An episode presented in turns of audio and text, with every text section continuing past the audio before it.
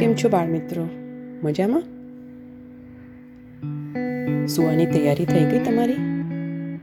તો ચલો, પથારીમાં પડી જાઓ અને આજની નવી વાર્તાનો આનંદ લો.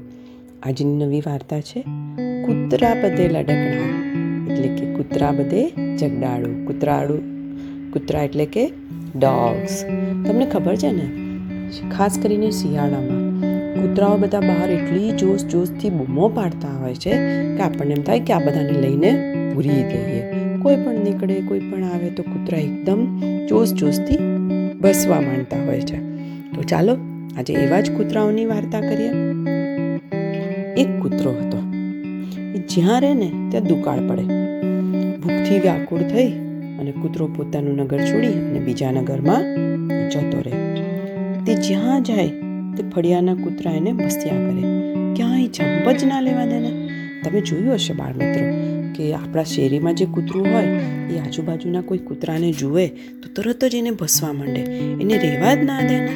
તો એવી જ રીતે આ કૂતરું જ્યાં જાય, ત્યાં દુકાળ પડી જાય. લોકોને ખાવાનું ના મળે, એટલે કૂતરાઓને પણ ના મળે. અને કૂતરા બીજા કૂતરાને જોઈને બસ બસ કર્યા કરે. એટલે આ જાણ્યા કૂતરાને જોઈ એક બાઈને દયા આવી. એણે બીજા કૂતરાને હાંકી કાઢ્યા. અને એને ખાવાનું આપ્યું. કૂતરો ખાઈને જેવો બહાર નીકળ્યો કે ફળિયાના બીજા કૂતરાની ઉપર એની નજર પડી કે તરત બધા કૂતરા ભસવા લાગ્યા.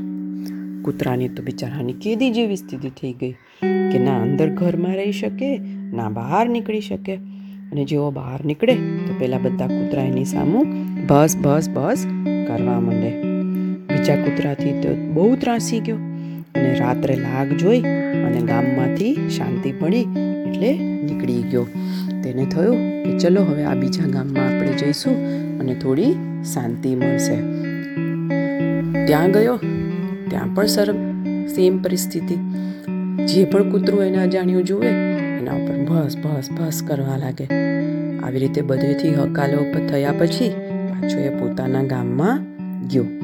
થોડા દિવસ પછી પરદેશ રહીને આવેલા કૂતરાને બીજા કૂતરા પૂછવા લાગ્યા, કેમ ભાઈ, કેમ? પરદેશમાં તમને કેવું લાગ્યું? ભાઈ, પરદેશમાં મને કોઈ જાતનું દુઃખ નહોતું. બધા ખાવાનું પણ આપતા હતા કોઈએ મને ત્યાં સરસ મજાનું પાણી માટે કુંડું પણ રાખેલું હતું. પણ આપણા જાતિ ભાઈઓ છે ને, એ મને શાંતિથી રહેવા ના દે. જ્યાં જુએ ને ત્યાં દોડી આવે અને બસી બસીને મને કાઢે. ત્યારે જ એમને શાંતિ વળે. કૂતરાનો સંગ જેવો અહીં છે, એવો જ બધે છે. કૂતરા બધે સરખા. બરાબર ને મિત્રો? તો બાળ મિત્રો આ વાર્તા ઉપરથી આપણને શું શીખવા મળે છે? કે આપણને એમ થાય કે અહીંયા આપણને આવો પ્રોબ્લેમ છે, અહીંયા આપણને આવી નથી વસ્તુ મળતી, પણ બધી જ જગ્યાએ પરિસ્થિતિ સમાન જ રહેવાની છે. અને તમે એક મુશ્કેલીમાંથી બચીને બીજા જગ્યાએ જવા જાઓ, તો મુશ્કેલીઓ તો બધી જ આવવાની છે. વસ્તુ એ છે આપણે મુશ્કેલી સાથે કેટલા એડજસ્ટ થઈ શકીએ છીએ તો આપણને સારી રીતે રહેવા મળી શકે. બરાબર ને? ઓકે બાળ મિત્રો મજા આવી? સુઈ જાઓ. Good night good bye take care of yourself good night